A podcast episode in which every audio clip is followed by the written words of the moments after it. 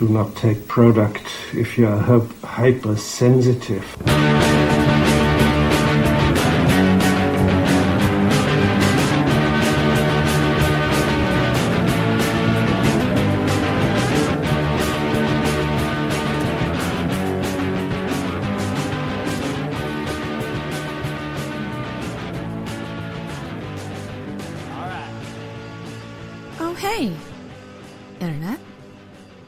Welcome back to the Intoxicated Podcast. If you're new to this podcast, this is a podcast where I have my friends on the show, they pick an alcohol, and we shoot the shit about life. And if you are a returning listener, thank you so much for listening. Glad you keep coming back.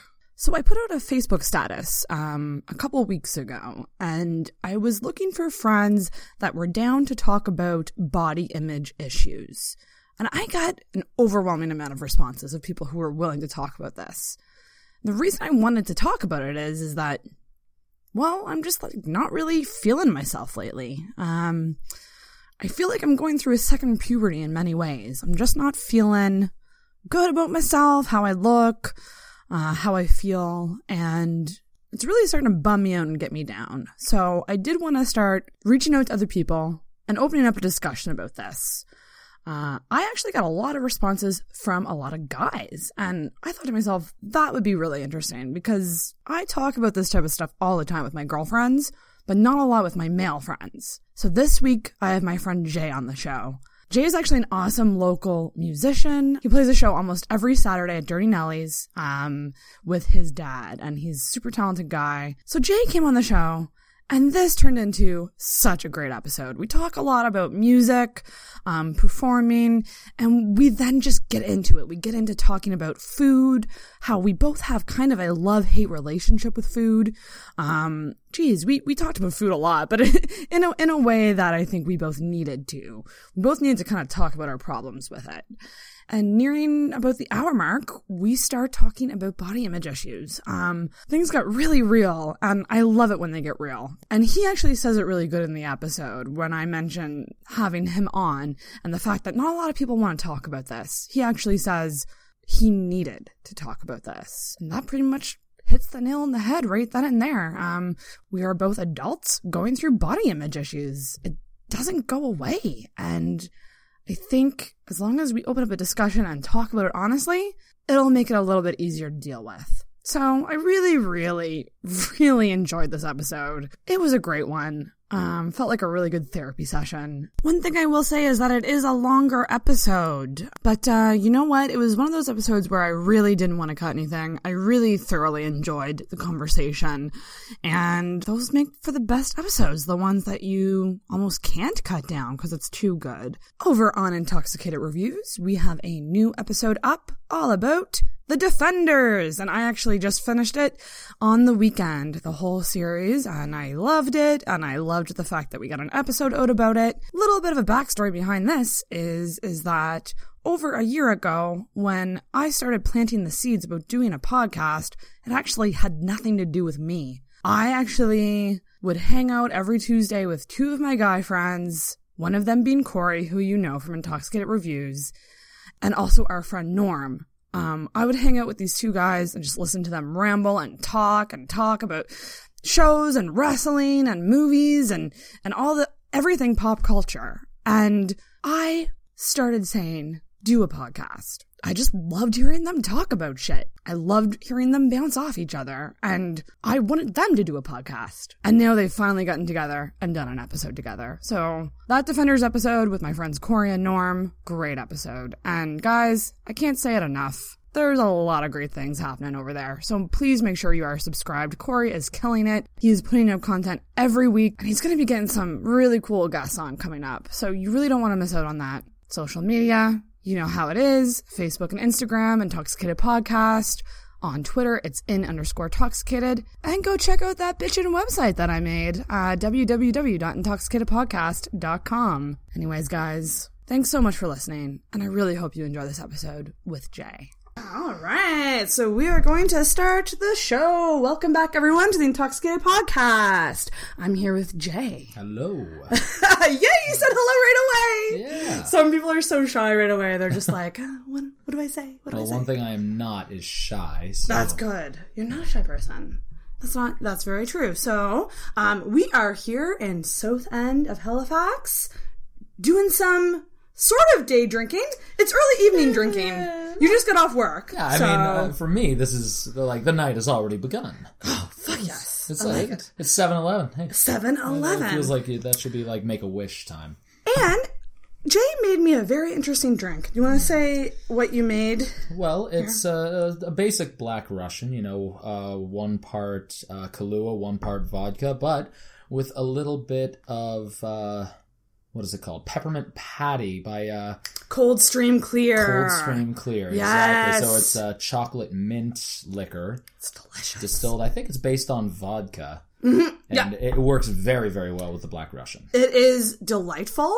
Uh, it's almost refreshing in a, little weird bit, in a yeah. weird way. I can I can feel myself being rejuvenated. Yeah, I'm 20 years younger. yeah. which makes me way underage, so I shouldn't be drinking We this in the first place. Being rebels, but bring it in, bring it in for cheers. Cheers. We always start with the cheers. Mm. And I have to note as well, we have whiskey as well. So I tend to bring the whiskey out for episodes that I know are probably going to get a little more real than other episodes. Like, I'm willing to drink the harder alcohols for the harder subjects. that is what whiskey is for, making things real. Yes, yes. So, and usually um, I start off with like a, a friendship origin story, which is weird because I don't actually know how we met. I know that we met through, Like Lindsay, and, yeah, uh, like our extended kind of circle of people. yeah, that whole group there, and uh, a little bit through Hal-Con as well. I mean, Yeah. you cosplay, I cosplay. Yes, can we talk? Okay, okay, let's fucking talk about the cosplaying because I love talking about this shit. Yeah, I might not have that much to contribute. what unfortunately. all? Well, I mean, you you've done some. I've done some, but I, I very rarely make my own costumes. Ah, thing. okay, you, you don't make them. Yeah, I But- mean, uh, like you remember the Garrus costume that I did uh, a few years back. That was probably the most intensive work I've done in a cosplay, and even on that one, I only did about half of it. Right. The rest, uh, there was uh, Nathan DeLuca. I'm sure Yep. you know. Yeah, Yep. uh, he and I uh, hung out a lot at that time, and uh, he put in a lot of work on that costume as well. And it all together, it came together very well. Um, Yeah, I had a lot of fun with that one. Uh, a lot of my other costumes, though, like my uh, my Avatar Aang cosplay. Um, uh, what else am I thinking here? Um, there was my. Well, I guess mainly my Avatar Aang one uh, was made by my sister. Oh, okay. Uh, she she makes a lot of my costumes, and uh, she's very good at what she does. Mm-hmm. she she went to NASCAD. She does a lot of uh, textiles. Uh, maybe uh, less so than she's a. Uh, she does a lot of uh, pens and papers, uh, mainly. Uh, she's a very gifted artist. Oh. Damn, Yeah, that's I mean, awesome. he- my dad, of course, Yes! he's he's, Yeah! uh, he's an artist and he's a musician. So both me and my sister, we got a little bit of art, a little bit of music. I got more music. Robin got more art. I'm so insanely jealous of that, like, just like having that. T- well, because I imagine, like, when you grow up with it, Yeah, you're exposed to it. It's inevitable. You're going to pick it up basically yeah. somehow. Uh, I I picked up drumsticks for the first time. I mean, for my fourth birthday, my dad got me a little guitar. Because, of course, he'd been playing guitar for far longer than I'd been alive, and uh, he, I guess, thought that I would make a good guitar player. But at the time, I had no interest. It whatsoever You're like, I'm playing- four. I'm I don't know what to do with this thing. there's actually there's actually this uh, this home video of when it was my fourth birthday party and I remember watching it and what happens is my dad puts the guitar in my hands and the first thing he says is he he goes now can you play a G chord and I just go I want to play rock and roll. oh no! I know stop it was Do you still do you have this video? somewhere Oh I'm, my I'm sure they're at my parents' place Oh my god, that's that is precious. Yeah. I want to play rock and roll, and you do play rock and roll. I do, but the thing is, I didn't end up picking up a guitar again until basically 20 years later. Mm. yeah, Because I played, I started playing drums. I say when I was six. My dad thinks it was when I was eight. Either way, it was over 20 years ago. yeah. So I've been playing drums most of my life, and then uh, a few years ago,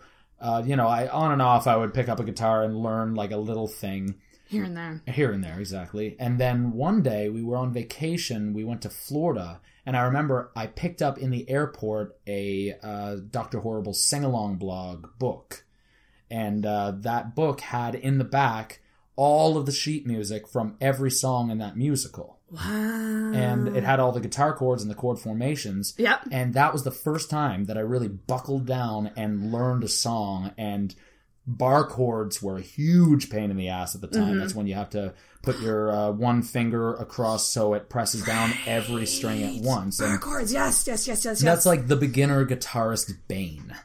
Because Yeah. all it is is like you're doing it and you're holding it there, and all the while your hand is going, Why are you doing this to me? This hurts so fucking much. Oh my god. Cursing's alright, yeah. Um. uh, yeah, it is. Cursing is like ninety percent of this podcast. Excellent. I'll fit right in. That's crazy. So, did you learn it? Did you learn it from your dad? Like, did your dad teach you how to play guitar? he certainly had a huge hand in the development of that.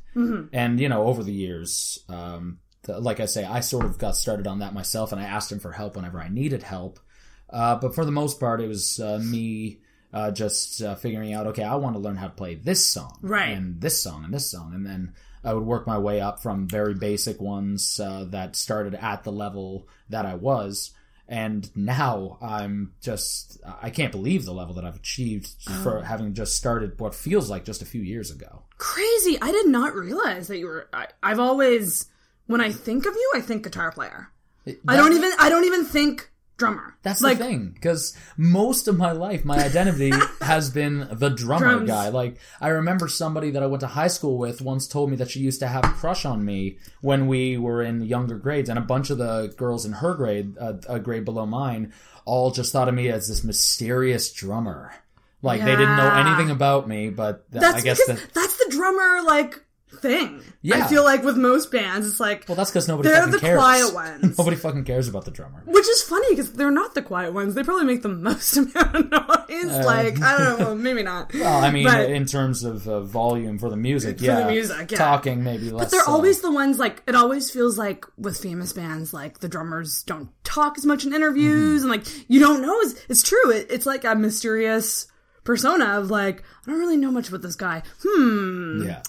I remember I, I saw a college humor video uh, about bassists looking too bored while they're on stage. yeah And it was this just big meeting of bassists, and uh, one of the bassists just stands up and is just like, uh, is it okay if we uh, talk to the drummer during the set and ask him what he's doing while the guitarist and the vocalist are off having sex with groupies? oh my god that's so funny Yeah. I actually Hilarious. I have a story about the difference between being a drummer in a band and being the lead vocalist. Because, like I say, over 20 years I've been playing drums, and I played in so many bands. Yeah. I, I started off with just like a garage band in junior high school. We went into high school from there, and then I just hopped from band to band to band, and now I'm playing with my dad. Yes Yeah, he and I, Dirty Yeah. Nellies, four to seven every for Saturday. this, every Saturday I, I was gonna say we're gonna plug the shit out of that Maybe not every Saturday, actually, for the next couple months. For the next couple months, it's going to be more like every other Saturday. 'cause some random podcast listener is gonna show up and be like I'm here to see Jay where's Jay Uh, Like, I, am gonna feel bad. yeah exactly but no you and you also sing you should say as well Yes, too. yes, yes. Very good singers Um, yeah. For that, uh, uh, my dad plays guitar. I play drums. Both of us sing. It's just the two of us, so Mm-hmm. Yeah. It's uh, great because uh, our harmonies work really well. Because uh, obviously, my voice is literally based on his voice, That's so true. so um, So true. it works for what it is. I never really thought of it that way. It, it works. That's why family voice? bands are like the epitome. Yeah. Or it's in my mind. It's like you see Joel Plaskett playing shows with his dad all the time. Exactly. And they've recorded a whole album together. I've seen them play live before. It's fantastic. just a great show. It's fantastic. Yeah, yeah. 100%. Uh, so, like I said, yeah, the I've- difference is, yeah. I've been playing drums for 20 years. I've been in a lot of bands, and of course, you know, occasionally somebody will shout something. I'm like, I want to have the drummers' babies. but that actually got shouted at me at a show. Did once. it? Yeah, it was at uh, the Oasis, I think. Did you kind of look and, like, see if she was cute? Oh, she was. Uh, And Yeah. Uh, sh- after the show, though, she didn't come up and talk to me. of course not. It's Yeah, all of course not, because it was just her shouting something because she was drunk as a skunk. and, like, Amateur. exactly. Amateur. Who came up and talked to me after the show, and after many of my shows were the guys. Guys come up and talk to the drummer because they're like, "Man, you were awesome! You Like, I've never seen someone rock that hard before." And just like they want to know everything about my kit, they want to know like how uh, the I got to my level, blah blah blah blah blah. yeah. And then Uh, I had a brief stint as lead vocalist for a metal band called Cryus, Okay. and so much fun. I miss that band a lot because like I, I had this like I've perfected this sort of like screeching scream, like really high. Can you do it now? Definitely not. I'll wake the neighbors. and probably like my mics would just explode. Oh yeah, yeah, yeah. I really have to like to just shriek. Uh, and the thing is, years and years of playing drums, and I like I would talk to people after the show. Sometimes girls would come and talk to me after the show, but I would never like do anything. Like nothing would ever happen. Right. First show I played with Cryus, I took someone home. No way! It was the- it- right and away. it was you were the lead singer. That was the lead singer. First show we played out of only Okay. two. Now I have a couple of questions about Yeah, this. sure. How did this happen? So was this a situation where like okay, I I love live music, I love concerts. And I do tend to go for the lead singers, admittedly. Mm-hmm. Admittedly. Admittedly. Yeah. Was it a situation where, like, you know, where you hear in like music, seeing music videos and stuff, like you lock eyes in the crowd? Like, was it something like that, or was it like she just came up to you after the show? She came up to me after the show. A lot of the times uh, when you're on stage, the lights are pointed all at you. you none of don't the really- lights, none of the lights are pointed at the audience. Yeah, audience. you don't really, you kind of just see a, a sea of black. Exactly. Like, Uh, you don't see shapes. anything. Yeah, yeah, shapes. yeah. You can make out a, a, head here, uh, an arm there. And of course, at a metal show, you have to contend with the mosh pit. That's right in front of you, usually. Terrifying. Exactly. Mm-hmm. Absolutely terrifying. Occasionally, if you're feeling up to it, you can jump right in there. Uh, as long as your cord, uh, your mic doesn't have a cord. Yeah. Because then you're just asking for trouble. Oh, God. Yeah. Uh, but yeah, I, I really, to this day, I can't even really remember how that happened. Just, I ended up uh, having a couple drinks with this girl, and then we walked back to my apartment, and is, The rest the- is the- what the- it is. The, the rest isn't really something I'm willing to share with you. So, moral of the story is if you're in a band and want to get laid, If you're in the band to get laid, be the lead vocalist. Mm. yeah, that's the correct wording. And if you want to talk to dudes, be the drummer. It could be like if you're in a serious relationship, or like if you have the choice. I mean, you play a lot of shows. Like, I mean, you play typically weekly. yeah, uh, usually a week, every week. Do you ever get bored of singing certain songs? Uh, certain songs, sure. Yeah. I mean, I don't. Have you ever been to Yes, My Dad's have. You Yeah, yeah, yeah, Yes, yes. yeah. Uh, so I'm Because sure you do cover songs. Oh, we do exclusively cover Yeah. songs. We do have uh, a couple of uh, songs that Dad wrote, and I've also got some that I've written, but we never perform those Right. uh, at the bar because that's not what people go there for. Yeah, they, yeah. That's something that my dad was very careful to drill into my head. People go to bars like that and uh, see bands like us to hear Mm-hmm. songs that they know. Familiar. They can sing along. If they can make requests, they're happy. yeah. That's why we're a request band, and it works very well for that. Mm-hmm. Um, uh, but when it comes to, uh, you've been to our show, I'm sure you've heard me do Business Time. Yes! That song. That's amazing. uh, Business Time by Flight of the Conchords. I remember, I think it was in the first year that me and Dad were playing together. And by the way, this previous show that we did uh, just yesterday marked our 10 year anniversary of playing together. what? 10 years? Yeah, the reason we know is because it was uh, our friend, or my dad's friend, uh, Bill Martin. Uh, it was his 60th birthday uh, yesterday, or I guess it was today, but he was celebrating it yesterday. And our first real gig together was at his 50th birthday party. Are you kidding me? So you've been doing it for 10 years? Yeah, I mean, uh, Crazy. Not, not all at the same bar, but Right. it was a very different show back then. But I singing I don't think when we started, I don't think I even played uh, drums while I was doing harmonies with them. I was there exclusively to do harmonies. I didn't even think that I could play drums and sing at the same time at that point. Right, And now, like, Jesus, I How, mean, how did it start? Like, did you guys, were you guys just singing together one night and you're just like, we should do this well, I mean, at pubs? And, I mean, because you have a musical family. very musical. Yeah. So it's always been around you. Yeah. But I guess what made it like, we're going to actually pursue this seriously and like do gigs and commit to gigs? Well, here's how that went down. Uh, basically, like you say, I come from a very musical family. Predominantly, uh, I was listening to my dad uh, while I was growing up practice songs because he's been playing in bars for longer than I've been alive. Right. he's he's gone out and done solo shows. He uh, he's played shows with uh, friends of his, including my godfather John Chesson. Uh, who is actually a very accomplished musician himself. He plays Yeah. ba- he's played bass for the Rankin Family and Oh, uh, crazy. all these different bands. And uh, of course, my dad practiced his music a lot when he wasn't drawing his cartoons. And uh, me, I would be upstairs or in my bedroom or wherever, uh, trying to block it out, trying not to listen because I, I didn't like any of the songs. they, just weren't uh, heavy enough for me. You're like, I want some metal. Exactly. I was I was a huge metalhead from way back. Uh, but of course, you can't block everything out. And a lot of these things, like I heard them often enough that I would just start like making my own little harmonies to them. Oh. And occasionally, my dad would hear me doing that. And then at a certain point, uh, it was after high school, um, before college, I believe.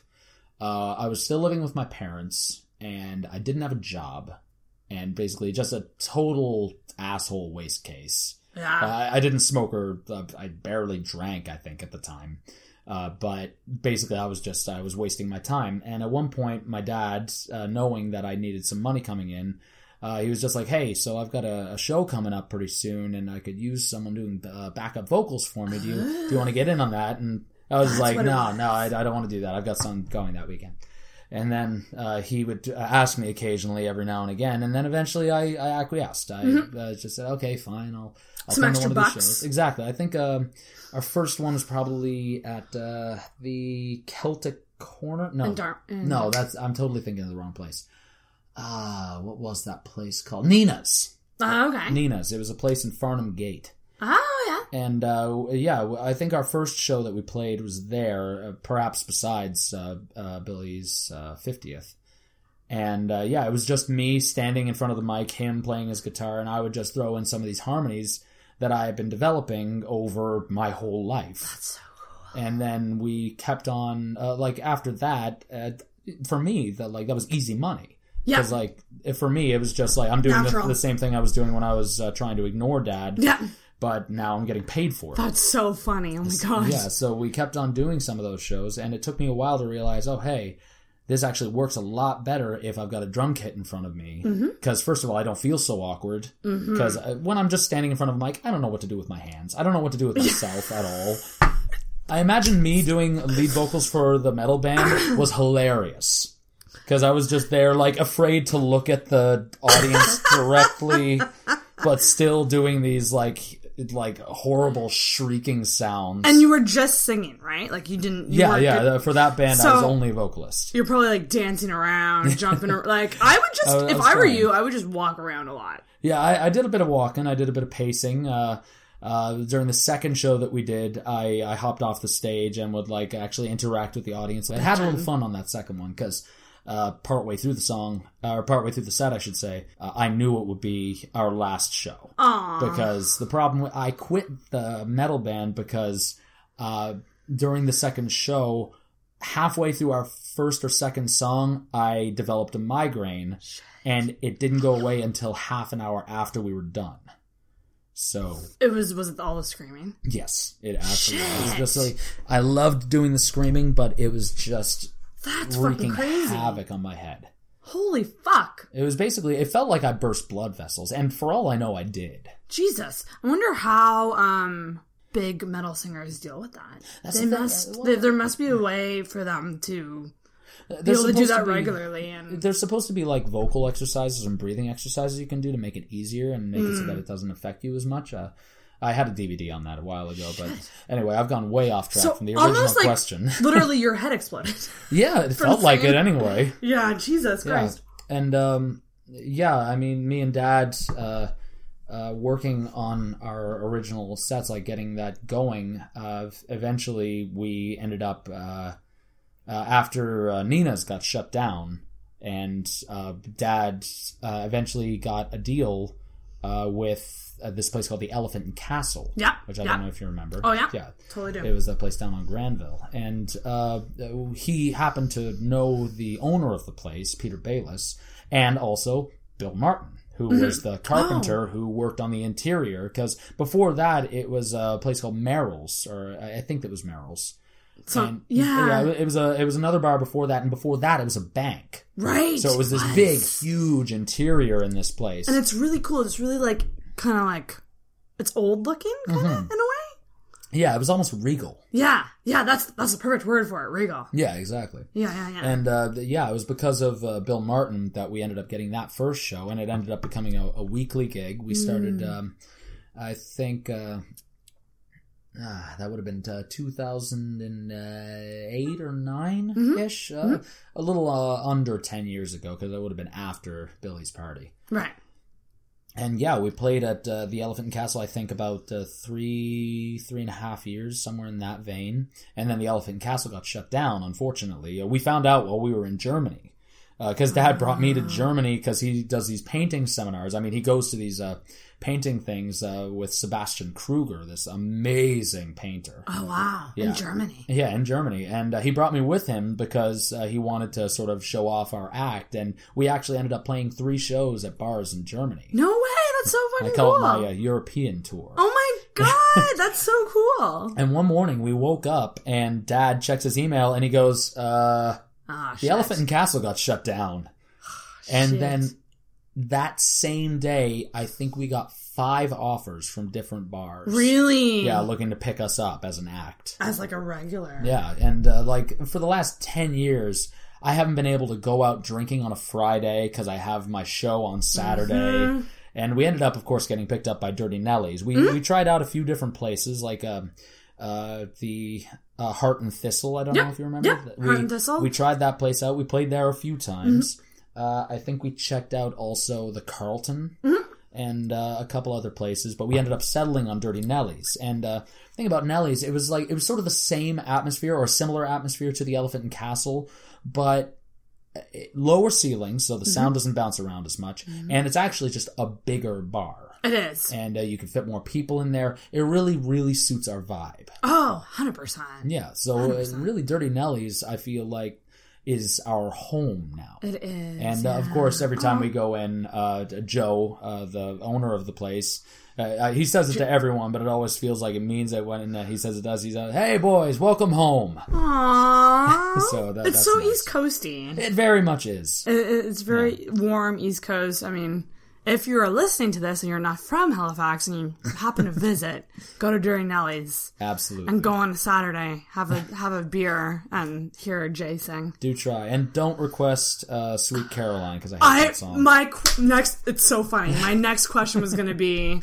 what's like your least favorite song to play? Like obviously you you do it because it's what the people want and that's your musician. Yeah. You, got to do it and that's you what's. When you play in a request band, you play the requests. I mean, Sweet Caroline's the worst one. I, I, was that's thinking just my least favorite one because it's for me. It's just uh, I don't know. well, what about Wagon Wheel? Wagon Wheel is what it is. Wagon Wheel is what it is, and uh, we learned Wagon Wheel after it got requested a bunch of times, and we were just we had to say a bunch of times, "Oh, sorry, we don't know that one." and then uh, we did end up learning it, and we uh, learned sort of a, a combination of a few different versions of it. so like we've got the cool. uh, the original um, uh, Old Crow Medicine Show version. And then um, we mix in a little bit of uh, sort of a local guy, uh, Matt something Matt.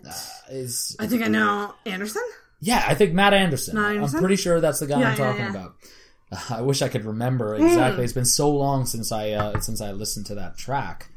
Uh, but we ended up taking a little bit of that and putting it in there. So uh, You our- made it your own. Yeah, exactly. We sort of have our own take on Wagon Wheel, which That's is what good. makes it okay for me. Yes. Whereas Sweet Caroline, Sweet Caroline is Sweet Caroline. Oh my you, god. can't, you can't really play it any other way than how it's written because it's it's not just a song. It's uh, it's sort of a, a group experience because Yep, sure is. as soon as Sweet Caroline, as soon as you hear that, Everyone starts singing. Yeah, everybody gets up and they they have this all choreography, touching hands. And it's? Sweet I've never seen Caroline, and then you cut so everybody goes ba ba ba. Thank you, Kat. I heard that.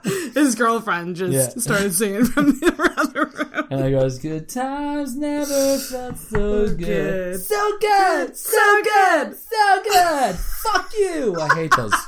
I hate that. I mean, uh, like, it, it is what it is, like I said. It is what it is. You do it, you play it, and you rock it, and you just get through it.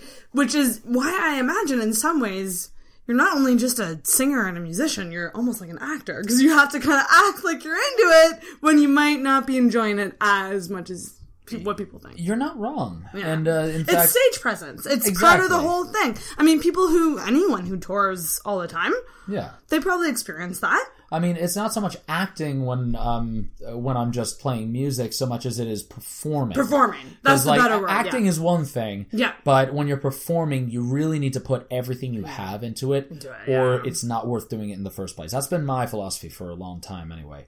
and a lot of that, unfortunately, or in some cases, fortunately, does depend on the audience. Yeah. Because if you're playing music and the audience is into it, then like as much energy as they're giving you, you can feed it all You right back to them. back. And then sometimes you'll be playing a show and you feel pretty good, but if the audience isn't responding, that just can just I hate that. suck the I life right fucking hate being at concerts when they when you're like standing in the crowd and I call them the concert zombies, like the people who are just hmm. literally standing there. They're not smiling, they're not singing, they're not dancing, they're not bobbing their heads. I hate that. I'm just like, get into it. You're. Like, and if you're not into it, why are you at the front? I mean- go to the back. that's just my that's just my opinion on it. I have so many opinions about like concert etiquette. Yeah. I could go on for days. I mean, I, I get what you're saying, but at the same time, I've been that person. Just Oh, like, have you? if if you're in a, a mood and you just Yeah. want to hear some music and relax, then Yeah. uh, you want to get into it, and maybe it's a favorite band of yours, but you still don't quite feel like you're in the right headspace. I get doing that. What I hate is when everybody Everyone. is like that, and uh, th- That that, does happen. And uh, one of the paradoxes I've found on, on playing live music is that sometimes I will go and I'll play what I feel like is one of my best performances, like a three hours straight of nothing but solid gold. And there will be very little applause, and people afterwards, you know, they'll talk to you and uh, they'll give you the the customary compliments and all that, but uh, you don't really feel like they mean it. And then there's other times when you go and you feel terrible right from the beginning, right. and it's just like, oh my god, I missed so many notes, and my voice sounded so crappy, and I couldn't get the drums or the guitar or anything right to save my life. And that's the show That when love. everybody's going fucking ape shit. And afterwards, they can't stop raving to you about that was, I think, your best show yet. I can't believe how awesome you were. And I'm just there, like, are how drunk are you? Like, who were you listening to? yeah, really though. Oh, that fucking sucks. I mean, yeah. It's like why couldn't someone appreciate it when I when I appreciated it? Exactly. Like when I know that I did. Exactly. Right? It's kind of like when you do. I find I find this on social media. Like you'll do a status like. Like I do a lot of like kind of jokey statuses. Yeah, yeah. And I'll like so sometimes I'll workshop them and be like, ah, I wonder if this is like funny. And you'll get like no likes. And then like you'll post something totally random, totally stupid, and it's like fifty likes. I know. It- it's, It's it's, very, the same idea. It's, It's just like random. what the fuck? People are very odd. People in- are in so fucking odd. Yeah, they are. Yeah. Well, speaking of odd, I don't know how this transitions. but I put a, you know, I put a status up. I, I often do this to try to think of different topics for the show and see what people are willing to talk about. And one thing is is body image hmm. because I've been struggling with it recently. Hmm. So I'm 30, Right. but I feel like I'm going through puberty number two at this age. You know, people have been talking about second puberty Yep. more. I've found. Yep. I watched a video on it. Uh, Oh, there's a video on it. Uh, it was it was a, actually a cute little cartoon. I think it was uh, College Humor. Oh, okay. Yeah, so uh, you know it's cute, it's funny, and it uh, talks about like you're going to notice that uh, your body's going through some changes again. You may Yeah. notice that you're growing hair in new places, and maybe not growing hair in other places. Stuff like that. True. Oh my god, that's so funny. Yeah, That's what it is. that's what it is exactly. And uh, I'm uh, I'm turning 29 actually in, Hmm. uh, next month, and uh, that I, I'm sort of dreading if if I haven't already gone through second puberty or if I'm not going through it right now, kind of dreading that yeah. because for me like uh, I don't know I've I've never had a a very healthy uh, view of my own body. Me neither. I don't think anybody does. Yeah. I mean, except for like the really healthy people who actually take it seriously. And, Yeah. Like fuck those people. and even cheers you, even though your glass is empty, because it's making so the true. rest of us look like lazy assholes. know, like right? fuck you. But I mean, it takes so much time and energy and money. Yeah, The money. It's the money thing. That's the problem. Eating healthy is not fuck. cheap. Oh my god, no. But even if it was, like honestly, eating is probably my Mm. my worst challenge. Oh my god, me too. So you go get another drink. See, This is how I drink whiskey. Fuck yes. Okay. So we have the whiskey now. So Jay ah. officially, because we're getting into the hard topics now. yes, so But back to the, the food thing. hard liquor is gonna have to be thing. So when it comes to food, I think I'm probably like when it comes to food issues on another level than most people you know. Dude, I, I feel like we're on the same level. We're not. I don't- me. okay, Look, so- I am the pickiest person you may have ever met, and that includes every toddler you've ever met. Really? I am terrible. I am the feel like- worst. I feel like we've talked about this before. Kat, am I the worst? she said yes. so you're have you, so you were always picky, like even as a kid. You know, uh, my parents describe it as up to a certain age, I would eat anything. yeah, And then one day I decided no. yeah. I'm out. I I, No would- I wouldn't eat anything that I hadn't seen in the last 24 hours. And uh, it it affected me. And um, uh, what happened is basically uh, I have very limited range of foods that I will eat, including one vegetable and one fruit. Okay. And like from each of those categories, I only eat one thing: Okay, so vegetable. What would be your vegetable? broccoli.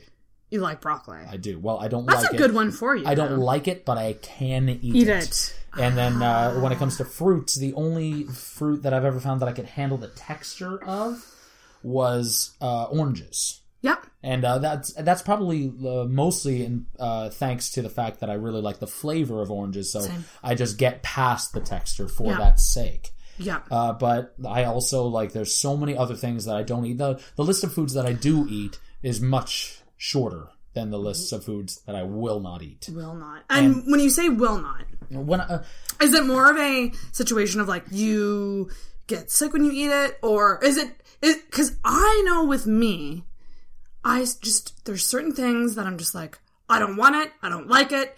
Even if I'm starving, I will not eat it. See, that's how I feel about a lot of foods because, like, Same. I I've sort of been trying to make a, a an effort in recent years to expand my diet, especially since I've been trying to uh, lead a healthier lifestyle than I have in past. Most Yeah. of my uh, efforts so far have been in the form of exercise. Like I've Yeah. gotten really into running. I've gotten really into uh, doing uh, uh, workouts when I'm at home. Uh, I Yeah. bike everywhere. Good. I do every, Yeah. I do all that stuff, and I feel like that's most of what keeps me uh, fit yes. my diet has nothing to do with it because Right. even when I try to eat foods that I know I don't like now, and someone is just like, just try a little bit of it, just try just like Yeah. one bite, and then I'll never ask you again.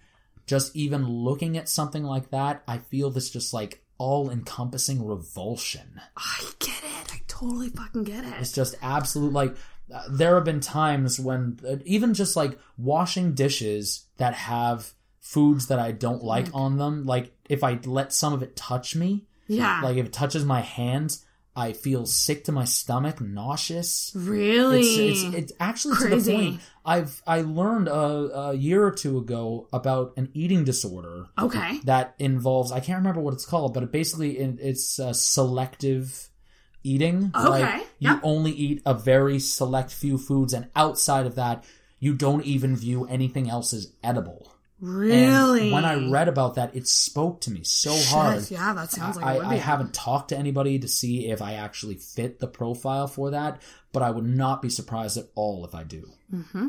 I could probably see that. And it's probably like, and two, it's like, even if you tried something that you don't normally eat and you, like, like you said, you can manage it. Yeah.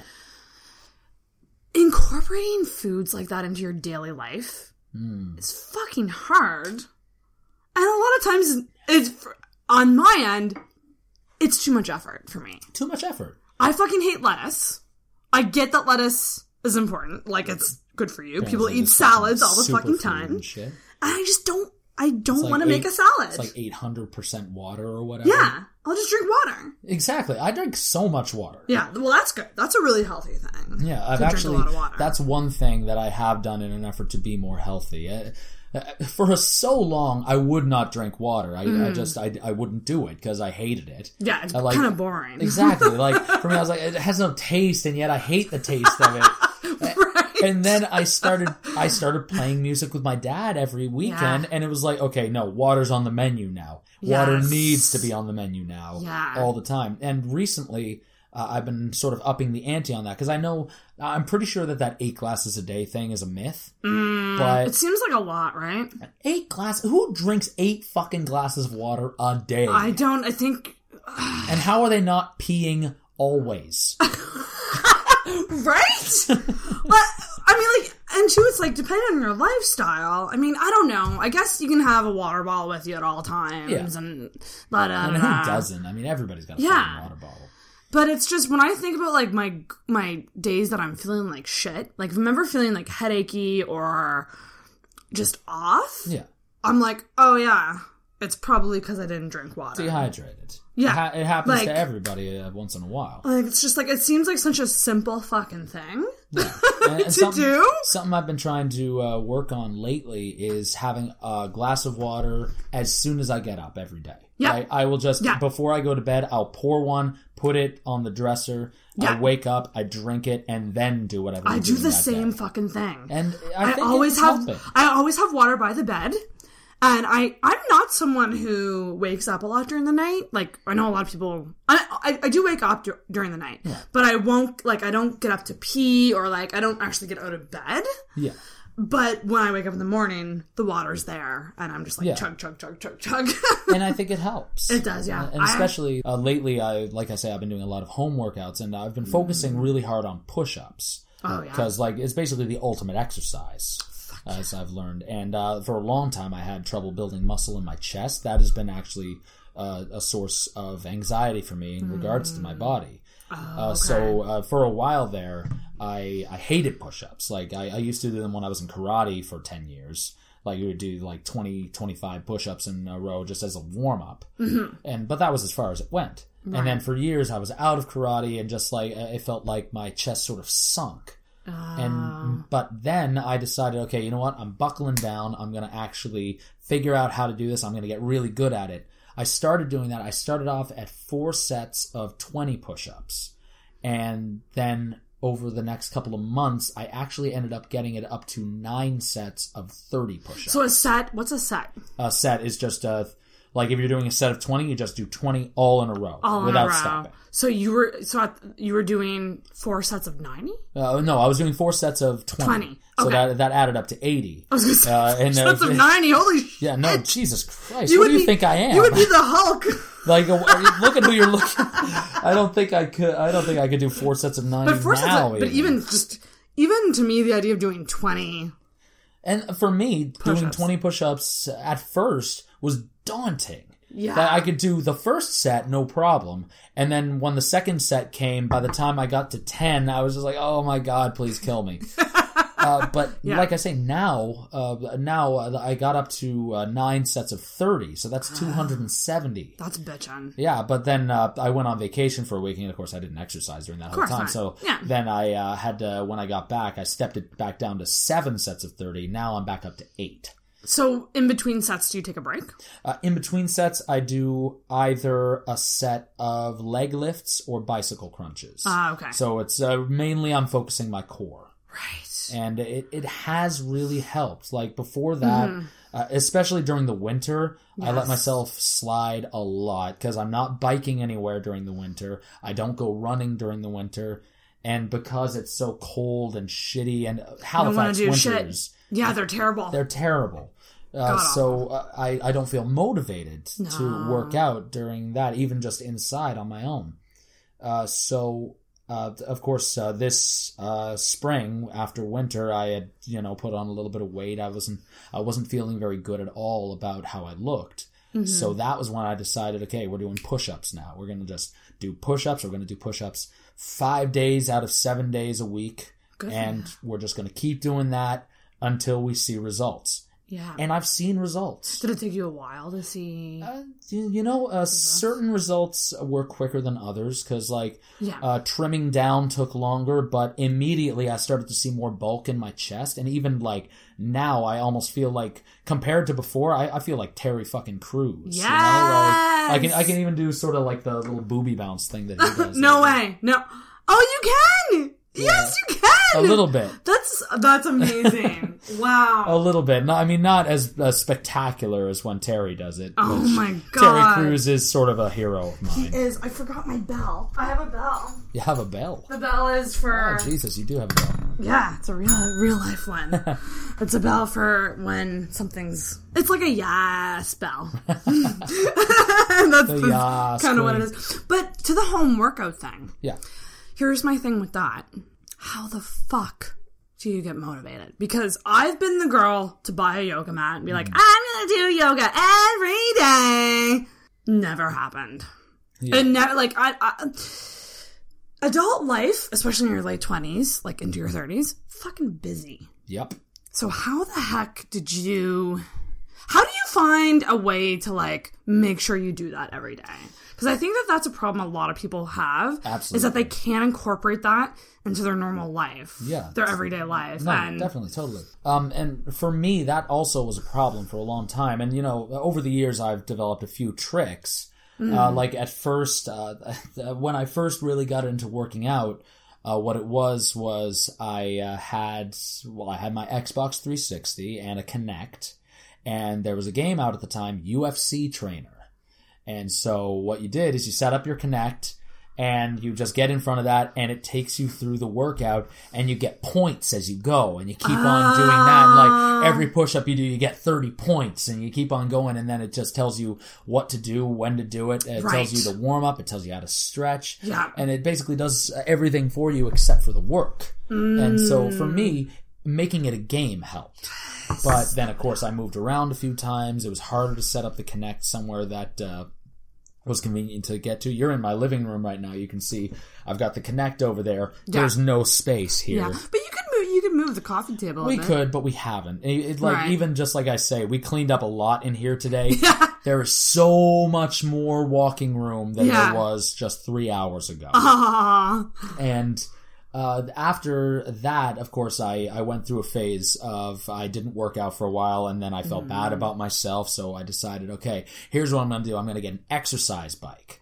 So I got an exercise bike, and my thing was, okay, I'm just going to sit on the exercise bike whenever I'm watching TV or playing video games. I'll just be on the bike pedaling. Yep. And that worked for a little while. And then eventually I just started watching TV and playing video games without pedaling. And then eventually it just ended up being a, uh, another thing that I can put books on and That's stuff like the that. thing. It's so freaking hard to keep with something. That's it. And now what I found has been working for me lately is I'm not using, I- I'm not doing my workout with a Kinect or an exercise bike or anything besides my own body. Okay. And I do it when I wake up. I, I, I schedule an extra hour than uh, earlier than I would normally wake up. And I say, okay, during this time, the workout happens. And even if I don't feel motivated to do it, it doesn't matter because it's happening. Right. And there have been days when, of course, I'm, I'm in bed and I hear my alarm go off, and the first thing I think is, fuck, this I- isn't a rest day. yeah. I need to do push ups now. Yeah. And I, you know, I'll, I'll stay in bed watching YouTube for an extra 20 minutes or whatever, half an hour the hours sometimes, depending on what I have to do that day. Uh, but so far, I've been pretty good about keeping myself true to that schedule, and it has helped a lot. And I think as long as it continues to pay off, and I continue to not feel terrible about the way I look, then uh, at least on a conscious level, I will understand this is why this is happening. yeah. Keep doing this, you'll keep feeling like this. That's very, very true. And uh, even uh, like uh, once I, uh, the, the good thing about the workouts that I'm doing and doing them so early in the morning is even after I've done it, like I just stretch out a little bit, and then for the rest of the day, it's like I didn't work out at all Right. because I, I don't feel tired. I don't feel anything. Because if you do it early in the morning, you've already got all the energy you're going to have for the rest of the day. That's true. So if you do it early in the day, then you've got that energy, and then you can use whatever energy you have left to do whatever you need to for the rest of the day, and you'll find the energy to do that. If you leave the workout till the end of the day, So true. then there's going to be those days where you have just a shit day at work, Mm-hmm. or maybe you had to move a lot of heavy shit, or maybe you had to walk really far. Yeah. And you're going to get home and you're going to be like, you know what?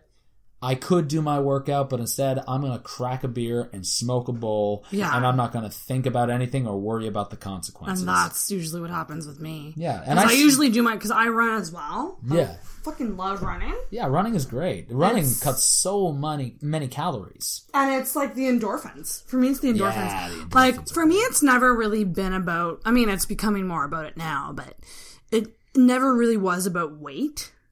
Yeah, It not- was so about, weight. it was about feeling. Like, I didn't feel Hmm. good. And a lot of that has to do with eating as well. No, Absolutely. Uh, I- that's I just probably eat- why I'm so shitty. But I'm the same way as you. Like, I, I, I would say that I'm less picky than I used to be, but I just like food that, like, 12 year olds eat. Yeah.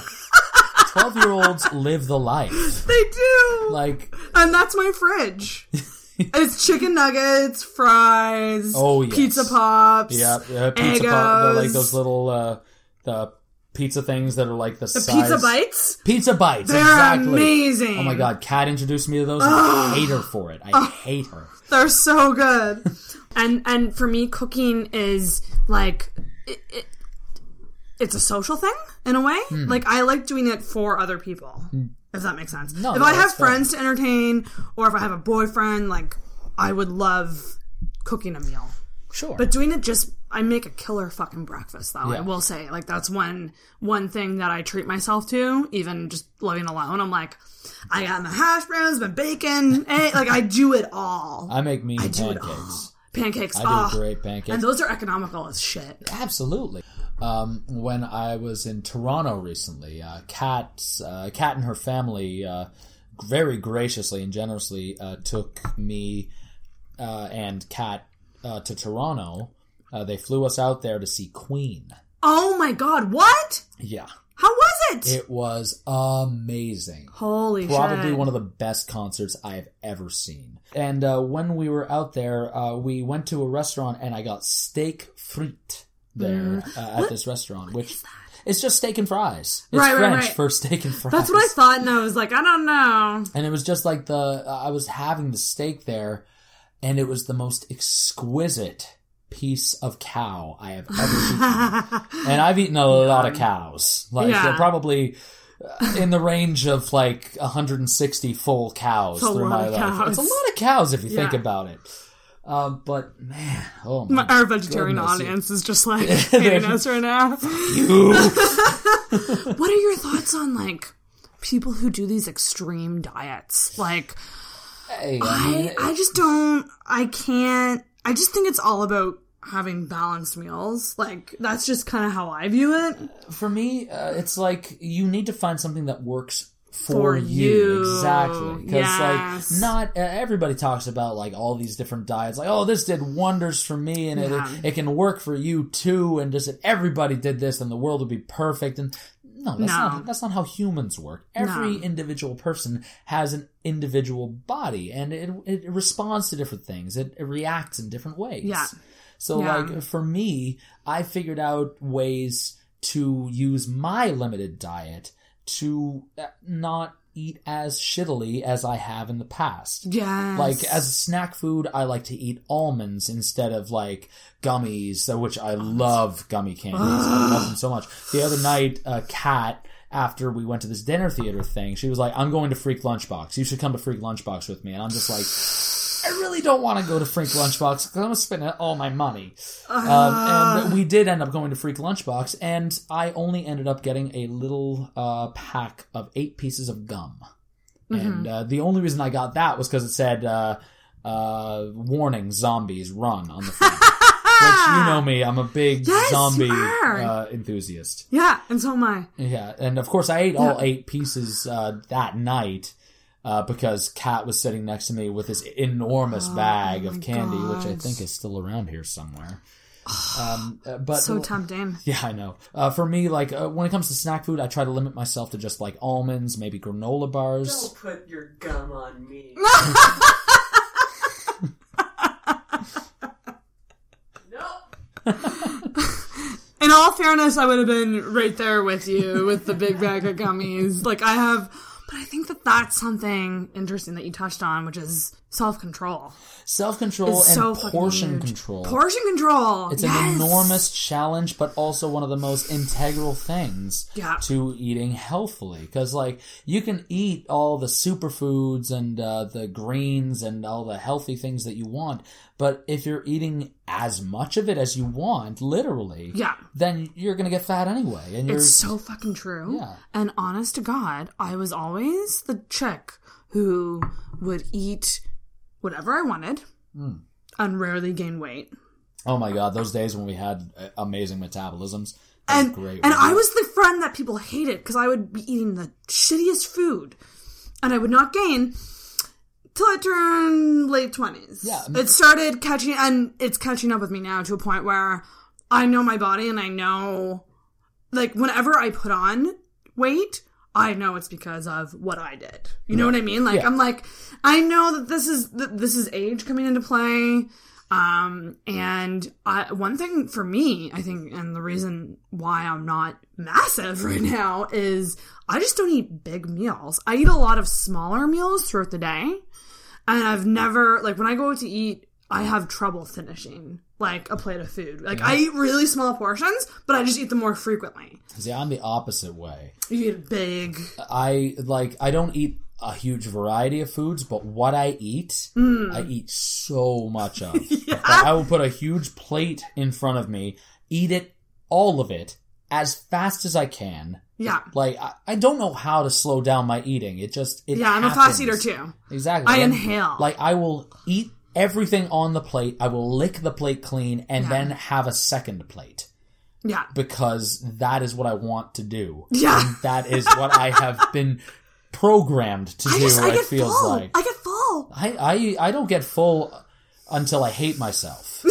Uh, to, to sort of paraphrase uh, Louis C.K. there. That's a ding. yeah, no, no, but it, and I hate that feeling. I hate that feeling of like I just ate so much that I now am a useless human and I can't move. Like we went to the CAG last night. Have you ever eaten yourself into a coma? Yes, I get tired.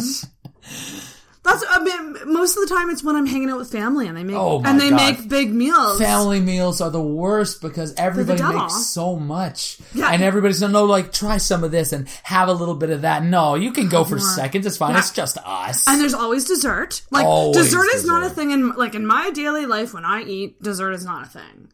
yeah, exactly. I don't. It, it's. I'm a salty person. Like I like popcorn and chips. Like I'm a big No, snacker. yeah, fair enough. I'm a big snacker throughout the day. I do a lot of snacks. yeah, I've got a bag of sun chips in my bag right over there from when I went to Subway earlier. Such a salt. Like I just love salt. Like people actually like it's actually a problem. There, there have Like people times- are actually like Sarah, you're gonna have a you're gonna have a goddamn heart. Like I put salt on my McDonald's fries. Oh my god, that's I Yeah. mean, some See? days that's necessary because some days they just don't have the game right. Sometimes they don't. And They that's don't. a travesty. and then other days you get there and it's like, But that's the thing. Like popcorn and fries. yeah, yeah. I put a lot of salt on.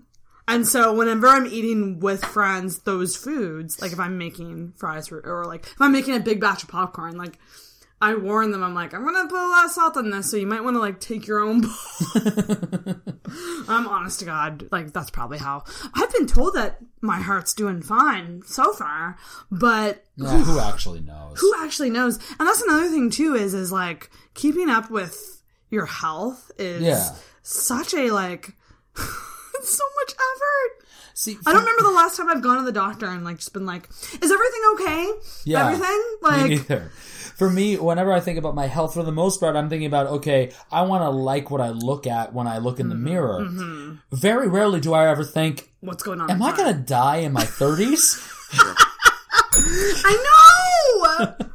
and it's entirely possible, especially based on my diet, yeah. uh, which, as we have established, is just terrible. Oh, I'm with you on it though. I, mm. I eat so bad. What what would you say is like your average meal? Like like take me through breakfast, lunch, and dinner. I mean, whenever I go out, most of my friends know the first thing I look for on a menu is chicken strips and fries. Fuck yeah! the first thing. Uh, but you know, I also I'll go for like standard pub fare. Like I'll go for fish and chips on occasion. I know uh, when I go to uh, the Red Stag, Mm-hmm. uh, which is very close to where I work, uh, they have great mac and cheese. You know, mac and cheese is great. Uh, uh, when I'm at home, I like to make pasta a lot of the times. And when I make pasta, I, I don't like pasta sauce is a thing. I put soy sauce on my pasta. Really? It it works for me. I It- mean- it doesn't work for everybody. okay, and like initially I was like, whoa, but it's It's salty. and it's it's a starchy food. Like pasta's like a starchy food, Absolutely. like like rice is. Yeah, You put soy sauce on rice. exactly. Uh, For me, it works. For some other people, like I have met other people who eat pasta like that, and uh, like they they started doing that before they ever even met me, and that was surprising to me because I just like that was how I always did it. And I also in in uh, more recent years, uh, not only soy sauce but Parmesan cheese because Parmesan. I mean, if you're gonna put cheese on anything, put Parmesan on everything. And I know a lot of people who do the just the regular pasta with like butter and parmesan, and that's it. that works Yeah. for what it is. Yeah. But I, I need that little bit of extra saltiness. And that gets back to what you said. I just there. ah, fucking I love mean, soy sauce. salt salt is great. And soy sauce, yeah, Delicious. it's great. I drench my rice in it. Hey, let me ask you this: What kind of soy sauce do you use? Just the like, just the regular. I don't know what the brand is. I don't know what Uh, the like brand is. VH or something? Yeah, but like you know how there's the ones that always are like reduced sodium. Right, right. I just ignore them. Okay. uh, I honestly, the soy sauce I use, I would never purposefully use another kind of soy sauce again. What's the soy sauce? It's called Bragg's. Bragg's? And it's like, hold on, I'm actually gonna get the bottle. Go get Bragg's. Did you just get it at the the grocery store? Yeah, I mean, it's Just any grocery store? It's usually in the organic foods section. Okay. because uh, this, Ah! this is one of the only organic foods uh, that I would eat. Uh, it's all-purpose liquid soy seasoning, natural soy sauce alternative, not technically soy sauce. Now that I read the label, Yeah. But the thing is, like, it's it's very good. It has no MSG, no preservatives, or uh, any of the other stuff. It's gluten free too. Apparently, I'm also reading that right here. And uh, the thing is, it's like it doesn't cling to the food as much. It's a lot more liquidy, uh, but it just it's perfectly Okay. balanced Next for time. salt. Honestly, try it. it. I can't even explain it. It's like- Really? it's it's the perfect But it's soy salty. sauce. It's very salty. As long as it's salty, I'm it's into it. perfectly salty. I would never use a different soy sauce than this. Honestly, I'm into it. yeah. And uh, the the only thing that throws me off on it is that it has this little Jesus fish on the on the bottle there that says three John two. Apparently, apparently the Braggs are uh, are some sort of uh, uh, they're, they're they're they're Bible thumpers for sure. Damn. I don't know, but I'm all about discovering stuff like this because I recently discovered um, organic lemon juice. oh yeah, So you mentioned how you drink, you, you like to do a big glass of water like first thing in the morning. yeah. I've started doing big glass of water with some lemon juice in Hmm. it because lemon juice it's supposed to like naturally detox you like and it's actually really good for digestion i don't know if this is true but again this is another trend that i'm just hopping on to like try Fair enough. And, uh, well, uh, w- when I do my shows with my dad, like we were Yeah. talking about earlier, Oh, every week what I have is a thermos of hot water with, lemon and honey. honey. Yeah. Exactly. That's what I have. Good for the vocal cords Great for the vocal cords. Like I, I tried it one week when I was feeling really sick before a show, and I tried it, and it made a huge difference. So I just started drinking it every week. see i like that but i don't like the honey i don't know i don't know what it is about the honey and the lemon together like honey like lemon the mixture i just can't get down with but i love me some warm lemon juice I'm not saying I Or like the flavor lemon of it. It's one of those things. And when You I say when I say that I drink hot water with lemon and honey, it cannot be a squeezed lemon because then there are particles. Yes. There's debris. Yeah. I, I hate drinking solids. Me too. Me too. oh my god, I know. But that's why I started getting the actual lemon juice because it's really just liquid. you can just get bottles of it. and you just and the stuff that I get is from the organic section. It's like uh, Yeah. it's called volcano, or it's from like it's grown near a volcano, in, volcano. In, in Italy. And there's something about the fact that it was grown in volcanic. I literally dirt. had no idea. I don't know what it is. Italy. Yeah, they do apparently. but you mentioned before about how like it's all about looks. Like you want to like For me, How you for, for the most part, I mean, uh, there are times, and this is me getting a little bit real here. let's get fucking real. Let's get real. We've been drinking enough whiskey now. Or I have. You're still Yeah. working on that I'm black still Russian. working on this. It's very strong, but like not in a bad way at all. But, Well, but yeah, it- it's three shot glasses of alcohol. yes. So, there's, there's there's nothing non-alcoholic in that drink. fucking delightful. It is. It's but yes, wonderful. let's get real. They're dangerous. Okay, yeah. When it comes to getting real, um, for me, uh, you know, a lot of my uh, adolescence, uh, a lot of my heroes, and uh, a lot of the people I would read about, and uh, the, the people I would uh, see on TV and movies, of course, would be these uh, men who are just cut out of marble, mm-hmm. just these Adonises who are just like you know six or eight pack abs or whatever, like pecs that you could like eat dinner off of, anything like that. And uh, of course, the whole time I knew that I, I didn't look like that. When I remember when I was a kid, when I was in elementary school, we were supposed to draw a self portrait, and this was when I was starting to get into like comic book drawings. Yeah. So I would do the little sketch and everything, and I would uh, I I made a picture of myself, and I put abs on that drawing because that's what all of the things that I was mimicking. Everybody had abs. Yeah. And then I remember one of my classmates said, "You don't have that. You don't look like that." And that was the first moment I realized I don't look like that. Yeah. And it that moment hurt me. I still remember that moment. That was like grade 4 or 5. Jesus, that's so young. Yeah, and I don't remember a lot from back then, but I remember that specific moment. I don't even remember who said it to me. Yeah. Um, but uh, of course, uh, there were times, you know, I, I was sort of a skinny kid. I had the skinny abs going on. yeah. Like I had a great metabolism growing up. Like I could Yeah, do whatever same. I wanted. I didn't gain a fucking pound. Yeah. Yeah. Uh, then near the end of high school, I started realizing, oh, hey, that little line, those lines on my stomach are gone. Now all I'm left with is uh, this big bulbous thing, whatever's going on. It, it wasn't huge. I've never been a fat person, but I have viewed myself as fatter than I should be yeah. which I think I hold myself to a standard that frankly isn't realistic and also might be uh, a little unhealthy in, Yeah. in terms of what I'm shooting for. And I talked earlier about the workouts that I've been doing, and uh, I've seen marked improvements. I have seen like uh, I've built muscle in my chest.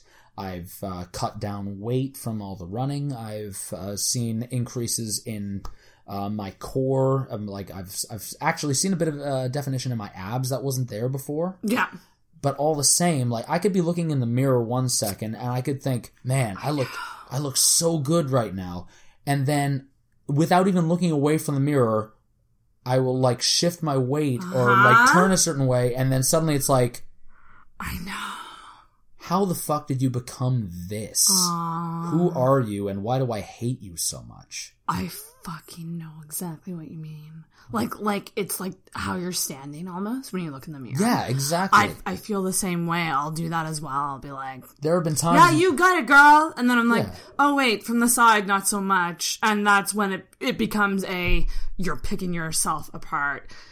To, and it's just like, and this is why I'm stoked to have you on as a guy talking about this because I don't really know much from a guy's perspective of feeling that pressure from media Hmm. and shit, which is a lot of women absolutely constantly. Uh, I mean, I mean, like we look at women. I mean, people. The media looks at women who are the most beautiful women in the world. Hmm. You know, and I hate saying her fucking name, but Kim Kardashian. She's gorgeous. I'm sorry.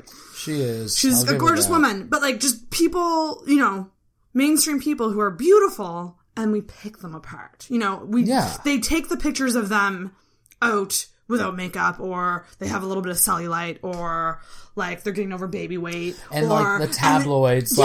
like twenty beach bods, Yeah. Mm-hmm. the best and worst. It's like, why are we doing this? And that's the thing. And it, it affects guys too. Yeah. It's the muscly video game people. It's the Exactly. the action heroes and like and like it's that. it's not it's comparable to the same struggle that women go through, but at the same time it's not it's nowhere near the same level. Women have it Yeah. so much worse in that respect than men do. I think It's like a guy can be fat and uh, relatively unattractive Mm-hmm. and still be considered having worth. He can Thank you. Thank you so much for fucking saying that. Because I agree. yeah. I've had this conversation with many of my friends and it can get heated sometimes. And I'm not even I'm not not judging at all, but I've come to notice No, that, that's not That that's it's- not even a discussion. That's just a fact. it, it's a fact. It's you're more likely to see a guy who let's say he's a little overweight right. or a lot overweight Sure. with a hot chick. Yeah. Then you rarely see a hot guy with a girl who's overweight. Right. it's a a, lot of the shitty time, thing. like- it's I don't I don't agree with this. Don't like mind you. It's just just my observation in seeing people out and around all the time. and it's it's if very you common. if you see an unattractive, uh, um, the, objectively, let's just say unattractive man with an objectively attractive woman, a lot of the time uh, the the first thing that a person will think is, "Oh man, good for you, like go guy, whoever Yeah. you are." But if you see an attractive woman with an unattractive man. Or sorry, no, I got Yeah, that yeah, the wrong yeah. way around. Yeah, an if you see an unattractive woman with an attractive man, then uh, you'll think something like, "Oh no, she's reaching, or he's settling, or he's a chubby chaser, like chubby chaser." Mm-hmm. Ah, what the fuck kind of society comes up with a phrase It's- that's so common that we? y- You heard me say that, you know exactly what I'm talking about. Mm-hmm. That's not right. It's not right. And I and I and I'm just like a huge believer that attraction is so it's so different from person to person. Infinitely variable. but I will say I've had too many experiences with guys. Tinder is one of them. Let's talk about fucking Tinder. Okay, I've never, I've- I've, never used Tinder. You've never used it. I've never gone on But any it's the dating I, apps. but the thing is, is I'm guilty of it. It's Fair. a very shallow app. I don't. I don't judge anybody who has used it. It's Right. very common these days. It's it's totally common, but it's the idea of like you could be in really good shape as a girl. Um, you know, you could be uh, attractive, and you're still not going to be as hot as the next girl he finds that's hotter than you on there. Like, and and and that's why it's so like guys are like, oh, you get a bunch of matches, good for you, and I'm like, dude. He's matching with a shit ton of people. Like, you know what I mean? Like, it's like, I'm not fucking special. That, that's the problem that I have with dating apps is that it's quantity over quality. Yeah. You swipe right on a bunch of people, maybe some of them swipe right on you as well, and Yeah. then you just pick and choose from the select Exactly. few or more than few that, uh, that you matched with. And for me, uh, even like for me, before I can even really feel a true attraction to a person, Yeah. I need to know them. I need to really like know what they're all about. I need to know if they're as nerdy as me, for one thing. Mm-hmm. Nerdiness is a huge factor. Yeah. Um, I need to know um, how they feel about uh, certain issues and uh, certain uh, things that are important to you. things that are important. Exactly. Yep. Uh, and Yep. until that happens, like I usually, I, I can't even remember the last time. I, actually, I can. It's the time that I took that girl home from the metal show. Yeah. But that was the last time that uh, I uh, was with someone who I didn't know very well. And uh, Hmm. usually, before I'll uh, hook up with someone or date someone or do anything of that nature, I really need to be friends with them first. Yeah. If I'm Yeah. not friends with someone, then that's And it's just not as fun. it's not as fun. It's really and that's and that's the thing. Swipe culture is so fucking shallow. Extremely shallow. And it's it it sucks that it's like one of the only options right now to meet people. It's getting unless very common. It's yeah. It's the same thing with like Facebook and all the social media. Uh, this uh, becomes some of the only ways that some people interact. Mm-hmm. with the world, and uh, the, their friends. Even there are a lot of people that I only communicate with over Facebook. Yeah. And uh, these are people that I value and that uh, that, that I have history with, and that uh, th- my life would be very different without them. And still, it's just like every now and again we'll be like, "Hey, what's up? I know, How's right? your life going?" People don't hang out anymore. yeah, it's it's harder to hang out now that we can contact people by clicking a button. Yeah. And we're busy. Adult life is busy. Adult life is It's it's hard to too busy. it's a little too busy. I totally agree. And I think that's why I'm kind of doing this series about confidence and body image because I'm feeling like I'm I'm so busy right now and in many ways I'm a lot happier than I used to be because of that. But I'm not taking the time to take care of myself and because of that I'm feeling shitty physically. And then, you know, at the end of the day, I have to go on this app that's essentially judging me on how I look. I don't dare to use uh, dating apps for that reason because I don't need to know why people don't like my body. Right? I know why I don't like my body. That's what I need to know. Yeah. And uh, like you say, like Mm-hmm. someone swipes right on you, and then they're swiping right on someone hotter the next Yeah, thing. And exactly. then it's like, what I want to know is like, I have my image of my body. I work out for a while. I want to see if my image of my body improves on that. Because someone Mm-hmm. looking at me for the first time, they're going to make their snap judgment. yeah. And that snap judgment isn't going to be based on, well, he looked like that a month ago. He looked like that a year ago. know. It's going to be, okay, this is this person right now. And it's always the fear too of like, okay, I'm putting pictures up here that might be, you know, a little older. Yeah. And it's always the fear too of like going on a date and showing up and you don't want to disappoint. You want to hold, and that's the thing. And that's why when I even gain, and it's kind of sucks, and I don't know if you feel this way, hmm. but I'm like, I'm a self deprecating person, so I make a lot of jokes about stuff like that. Oh my that's God. just, I actually saw something on your Facebook that I liked that was like, my issues like like how your issues come out as jokes it was like a cartoon that Yeah. showed how how normal people deal with it and how Yeah, yeah. i deal with it which is like and that's kind of like me like i'm a i'm a big jokester with that but there's a lot of truth to it too Yeah, I, is I the shared. is the is the shitty part I like, remember the post that you're talking about. I shared Yeah. that, and that got a lot of likes. Yeah. Like, uh, like we were talking about earlier, the thing that you least expect will get the most Most- likes. That one got a lot of attention because apparently a lot of people feel that way. identify with that. and the thing is it's it's my humor and humor, like it's my humor is self-deprecating I feel like on one level that's healthy, and on on another level it's very self-destructive. Yep. And that's very difficult balance. Uh, that's a difficult balance to strike. oh my god Because on the one it, hand, I can be like, uh, yeah, you know, like I can joke about the fact I don't grow hair on the top of my head anymore. That is a reality that I have to deal with. Of Yeah. course, I shave my head now, and uh, some people maybe don't realize. I mean, it's probably pretty obvious because I didn't shave today. Yeah. I've got a little bit of a five o'clock shadow Yeah. on my temples here. Uh, but you know, when I first started losing my hair, it was a nightmare for me. I, I denied it for so long, and at the time, I had really long hair.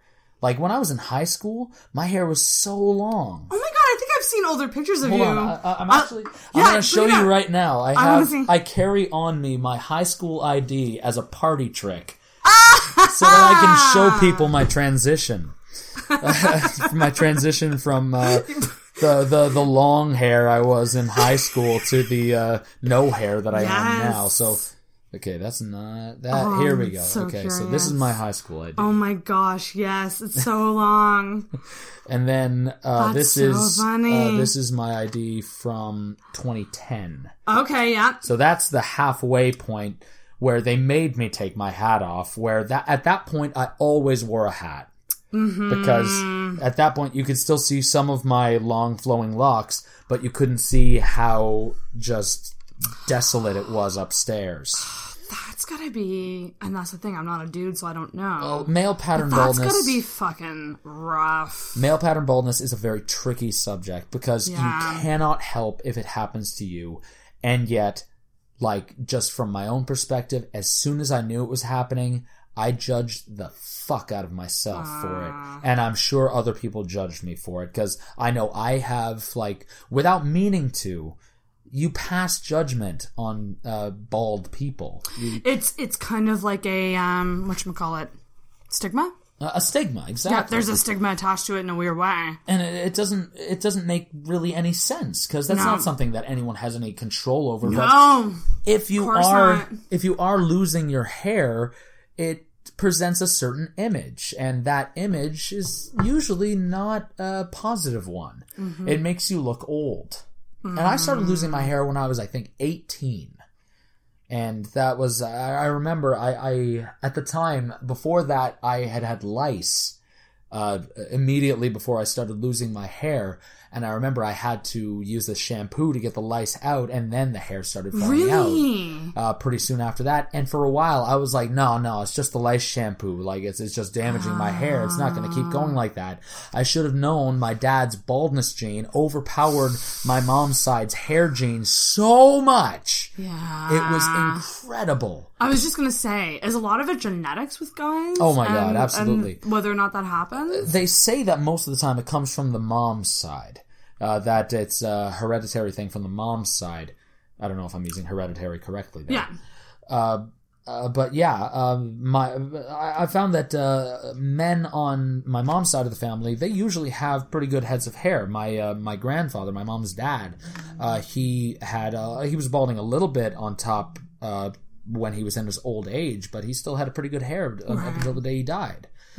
Um, but of course, my dad's side, totally different story. Like Right. my dad, I remember seeing wedding photos of my mom and my dad when they were 22 and uh, 20, respectively. Sorry, my uh, my mom was 20, my dad was 22, and my dad, he looked like he was in his uh, late 30s. Right. Because he had a mustache, first of all, like this 70s porn mustache, and just everything on the sides and back, even a little ponytail in the back, Right. nothing up top. Yeah. Oh wow. And like now, he shaves his head, and I also shave my head.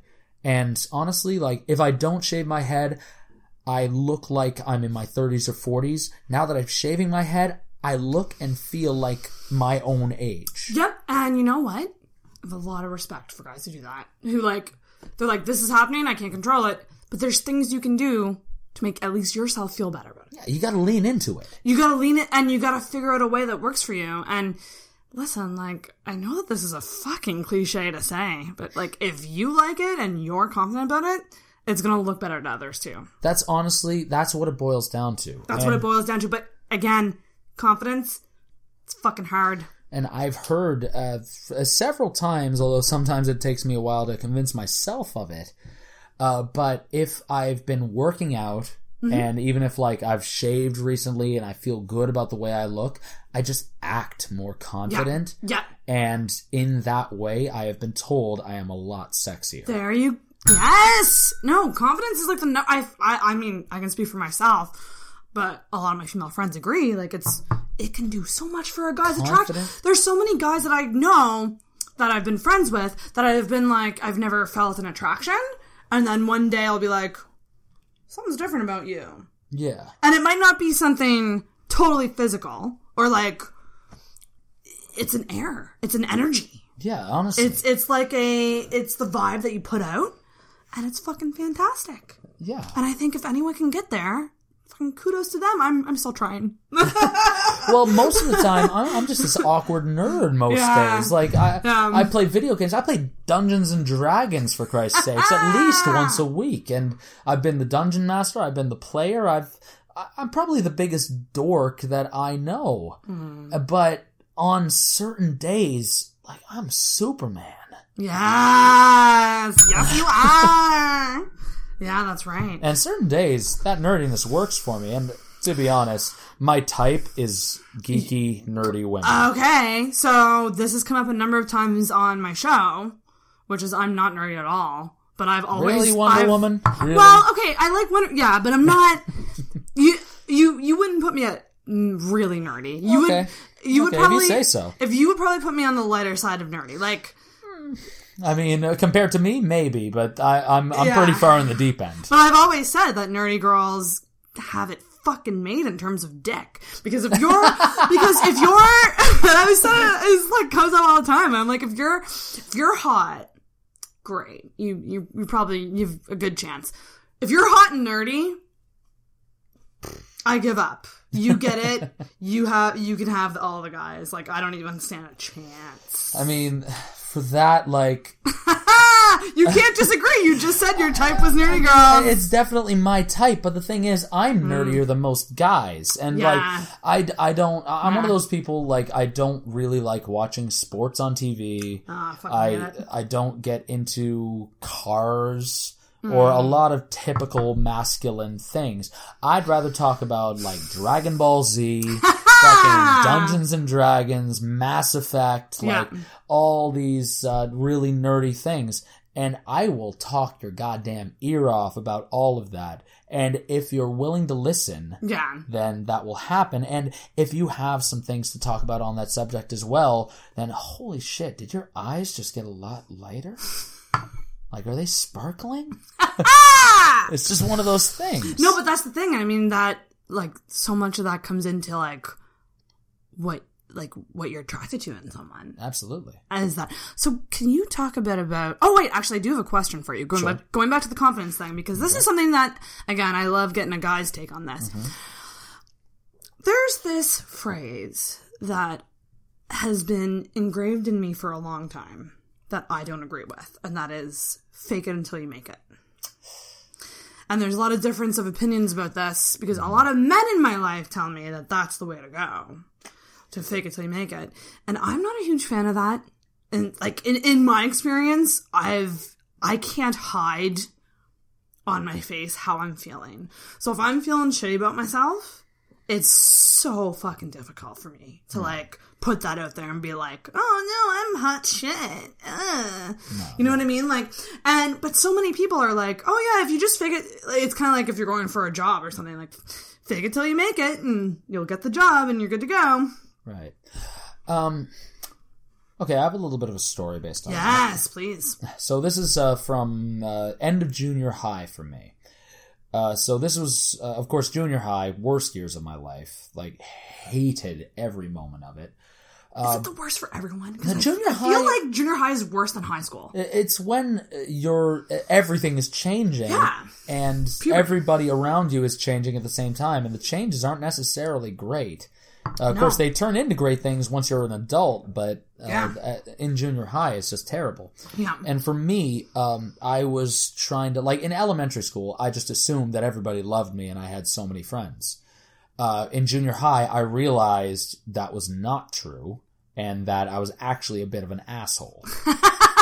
so that was a bit of a self discovery for me, and I spent the rest of junior high trying to make up for that by trying to fit in with people however I could.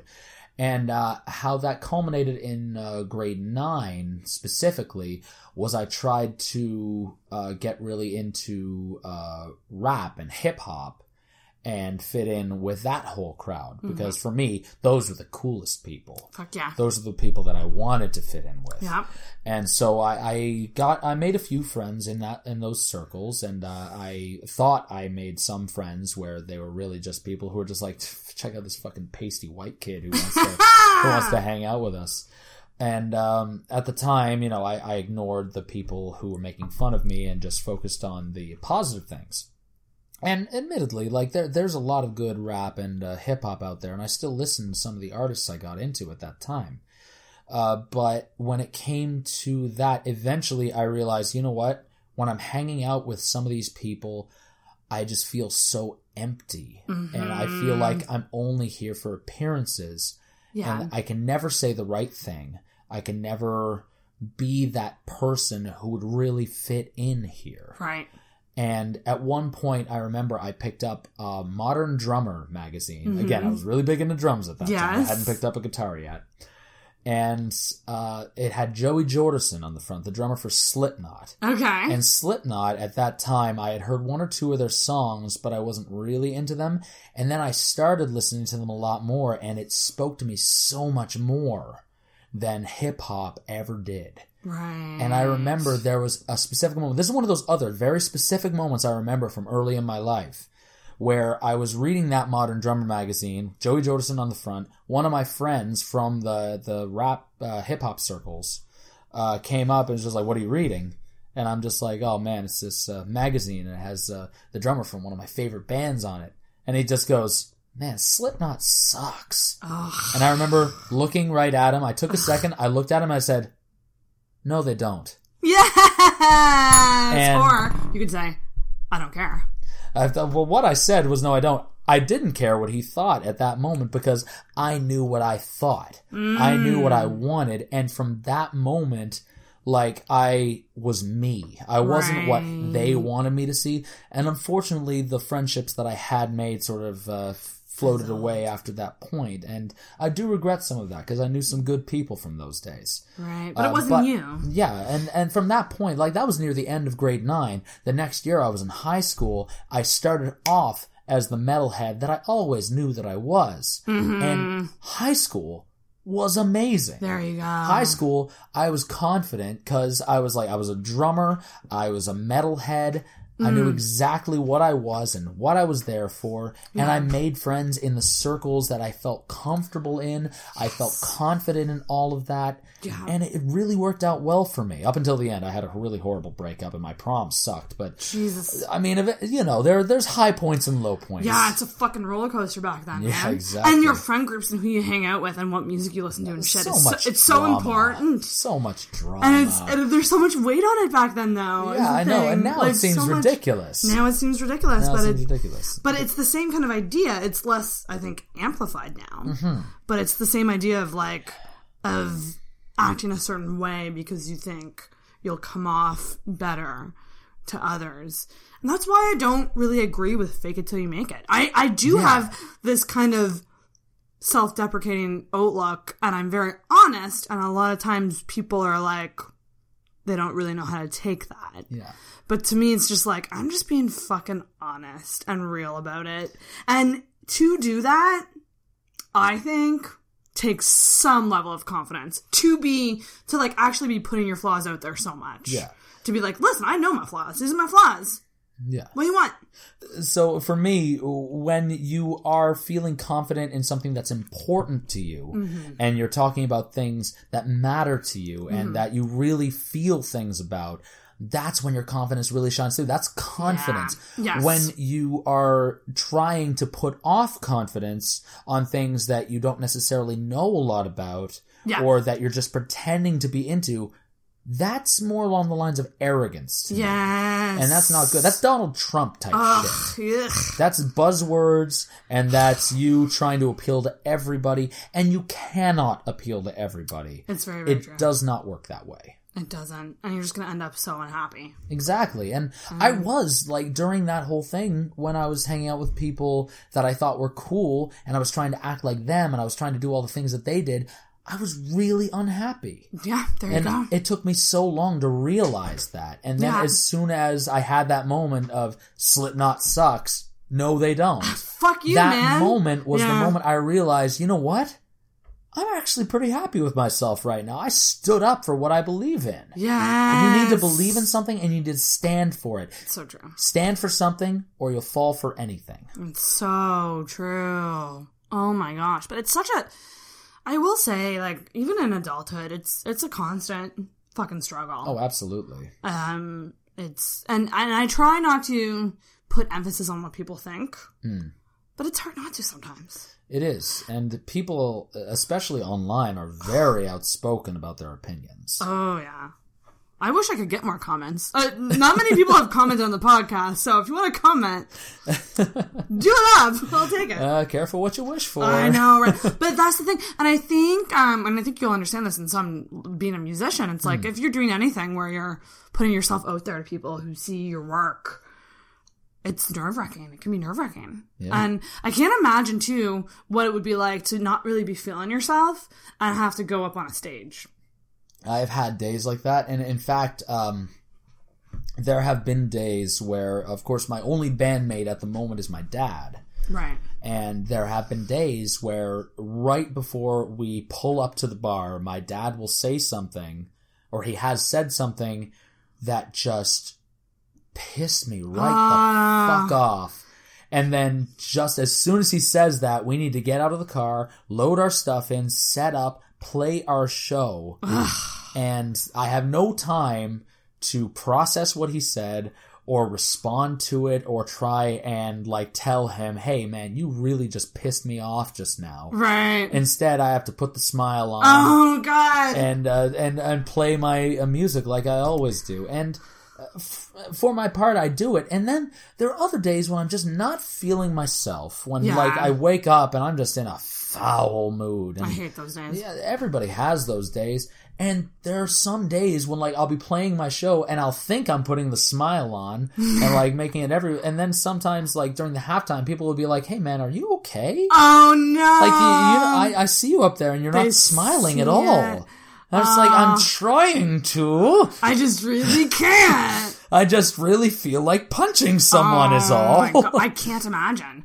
There's um, not at all related to like the kind of music you play, but there's a great clip in the Katy Perry documentary about her tour, and it's when she found out when it was when her marriage was falling apart, right. and there's a great clip of That her. was to uh, Russell Brand. Russell Brand, Right, yeah. right, right. And it's she's backstage and she's bawling, bawling her eyes out, and um, the people you can see the production people they're just like, we don't know, like this might, and her manager's just like, you know, you can cancel, but this was like an hour before showtime. That would piss a lot of people Yeah, off. like, but he's like giving her the like, if you really can't do it, like, and she just like she just she, it was like a switch. She just was like, and just started smiling and went up on stage, and I was just like, holy fuck, sometimes that's that's, gotta be need. insane. Sometimes that's what you need to do, and it's it's a really weird uh, balance to strike because, like, there's what's going on inside you, and then there's what's your what you're projecting. oh, words, yeah. And when it comes to being a performer, like, uh, I don't know if you know, I'm a tour guide at, at the Keith's Brew. Mm. Oh, are you okay? Yeah, yeah, I've been doing that for three and a half years now. Jeez, okay. And uh, that's actually uh, in very much a similar way to my show with my dad. Mm-hmm. Sometimes you have bad days, but at the same time, you have people who paid money for their tickets. They, the people who will never come through here again, probably. Yeah. And this is the one time they're going to see this show. And if you don't give it everything you have, and if you don't give them a memory that they will treasure, then it was a waste of money. And Yeah. you know that. And That's Th- so that's the thing. pressure. Like you play for families, you play for fans of the brand, you play for uh, uh, uh, just random people who happen to be passing by the street and say, "Oh, this would be a good time." No matter what kind of day you're having, the show must go on. show must go on. That's oh the thing. my I, god, I hate that phrase, but it It's so applies so frequently. that could almost be the title of this episode. Almost, yeah. the the show must must go on and it's it's the same with living adult life you gotta just keep going and Yeah. it's fucking hard and, And no matter how you feel about your body, too. it's true and and honestly like i guess we'll tr- we'll try, let's try to end this on a positive note the the body image stuff what would you say is a good way to deal with like when you're not a fan of your body because i'm still i'm of the understanding of like I need therapy, hmm. but it's like. I have had the same thought. it's like so like I don't have benefits. It's the whole thing. yeah, no, I, It's I had that thought too. Exactly. It's so it's a broken system. It's really pricey. You know, there's there's free ways around it, but for what the shit I'm dealing with, I need something very specific, and it's like it's just it's not it's easier said than done. People need ways to cope outside of pain for a therapist. Yeah. in a way. How do you deal? Like, how do you get through it? I mean, it's it's probably a constant thing. Like for me, I still it takes me a long if i'm getting ready to go out somewhere and i'm dressing up it takes a lot of self-talk to get me to go out Yeah.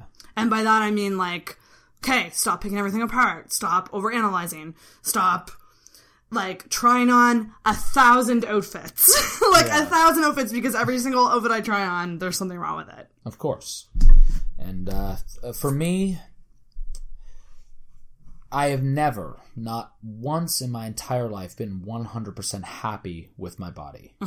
And I feel like most people, if not all people, are in that boat. oh yeah it's so true For me, whenever I go out, uh, I, first of all, like, I take a shower and uh, I'll, of course, no clothes, look in the mirror, be like, okay, this is what I look like right now. Yeah. Some days I'll be like, okay, you look all right. Some days I'll just think, why the fuck do you even bother? Yeah. But really, I think the most important thing to realize is that nobody is judging you as hard as you are. yes, it's so true. And like, you're your own worst critic in almost every situation, Mm-hmm. especially when it comes to your body, because nobody knows your body like you do. Uh-huh. And like for me, I know every problem area I have, and I know every one of my strengths. Like Yeah. I can complain about my torso all I want. Like I'm a little pudgy here. I Yeah. don't build a lot of muscle here. But one thing I know for sure is my legs are fucking amazing. Yes. Like my legs, I've got so much muscle in these yeah, oh, goddamn oh, yeah, things. do have muscly legs. Yeah, like yeah. seriously, I don't Yeah. know what it is, but like whenever I feel bad about my body, Yeah. I just look below the waist and I'm good. yeah. Whenever I feel bad about my body, I just look at my boobs and I'm like, Hey, at that least, works for at you. least you got these. Yeah, at I- least you got these apples. Yeah, I, I don't have boobs. so I kind of wish I did sometimes. But it, it, you're totally right. Like I think we all have to focus more on our strengths more. yeah, and But I think too to what you said about people not noticing. It's like all of us have had that conversation with a friend where they say, oh, "I look fat in this," and you know, as a friend, what do we say? No, you don't. yeah, Don't be silly. You're so not. Don't. No. And it's just like what people don't realize too is is like those comments. They it doesn't matter. They're still gonna think the way they think. you know, I'm actually not you say that. I'm glad you brought that up because a big part of body image is also like not even your own body image, but what you say to your friends and other people Mm-hmm. affects their body image more than I think most people realize. Big time. What's really important is that if somebody asks you something about their body, or if they just like say something that prompts you to say something Yeah. about their body, it's important not like I don't want anyone to sugarcoat anything or tell any lies because Yeah. that'll just lead to a false body image and that's not any healthier. No. But what is important is to look at it from a healthy, honest standpoint. Yes. So, like, for one thing, uh, compliment sandwich is sort of a term I hear a lot. Like, you can say, like, this is something that's great about you. You could work on this, but this is something else that you rock. So amazing. Like yeah. just uh, like even keeping something like that in mind, it's really important not only for us to support ourselves and to look after ourselves, but to support each other and look after each other. if we're not doing that, then there's really no point to in- interacting with anyone. Oh my god, ding ding ding, yes. No, that that's and I don't know how it is with dudes. Girls try on a lot of clothes together. Like, you know, we go shopping and we do the clothes thing. And I have never tried on clothes with a guy. you've never done the how does this look? I need a second opinion. never Um once. girls do that a lot and it's like it can be tricky too when when and the stance that I tend to take is if they seem insecure about it, I just kind of say, "Well, how do you feel? Like, do you feel comfortable in this?"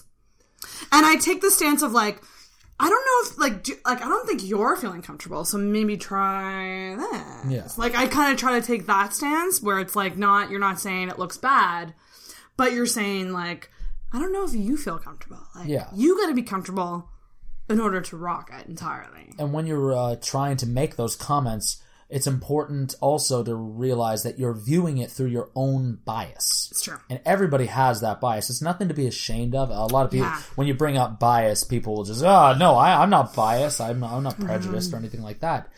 Uh, but everybody's biased. That's just, that's natural. Yeah. That's, and uh, the thing is, what's really important about that is to recognize your bias and filter it Mm-hmm. so that you're not just saying, this is what would make it look better for me.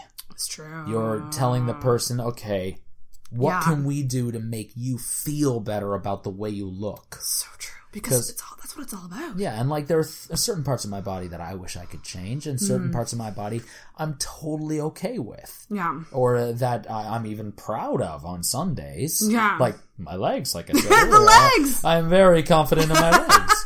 But lately, I've like I've been, uh, you know, Yeah. I've, uh, my arms I'm feeling all right about. Like Yeah. people always tell me that I have uh, a a good head for having been shaved.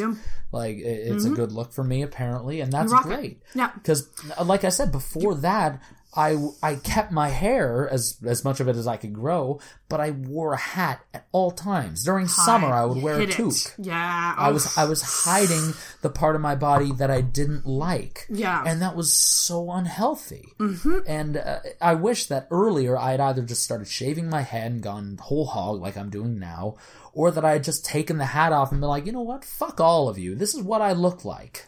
Yes, more people should do that. Yeah, and if if I'd done that, probably a lot more confidence would have shone through. Yeah. and that's that's the attraction right there. Really, confidence. Confidence if is not everything. if not everything, it's most of it. Most of it, exactly. Because I've seen, I mean, don't get me wrong, like, I've seen some people where I'm like, oh, that outfit is not flattering, but this person is having so much fun in that outfit. Yeah. And they're exuding such happiness and confidence that it doesn't matter if, if typically speaking, I don't think it's flattering. Exactly. I wouldn't think it would be flattering on someone who was obviously uncomfortable in it. But if you're comfortable in it, and you're happy with what you got, and you're rocking it, like, you're gonna be an awesome person. Yeah. And I think so much of me is, is like sometimes I just put myself in these outfits and I'm like, I am just, oh, I don't feel comfortable. And I'm making myself wear it. And it's just like, I gotta stop doing that. Honestly. Like that, like it's, it's like, like, just wear whatever I want. Loose, Yeah. more loose clothing, maybe. And like I know that certain like clothes of mine fit me better than other clothes. Yeah. Like there's one shirt I have that I know fits me so well. Like I've worn that shirt a lot and every time I wear it someone's just like, "Dude, You're looking good. yeah, that shirt is amazing on you. Like it, it hugs Yeah. all the right parts, you There you know. go.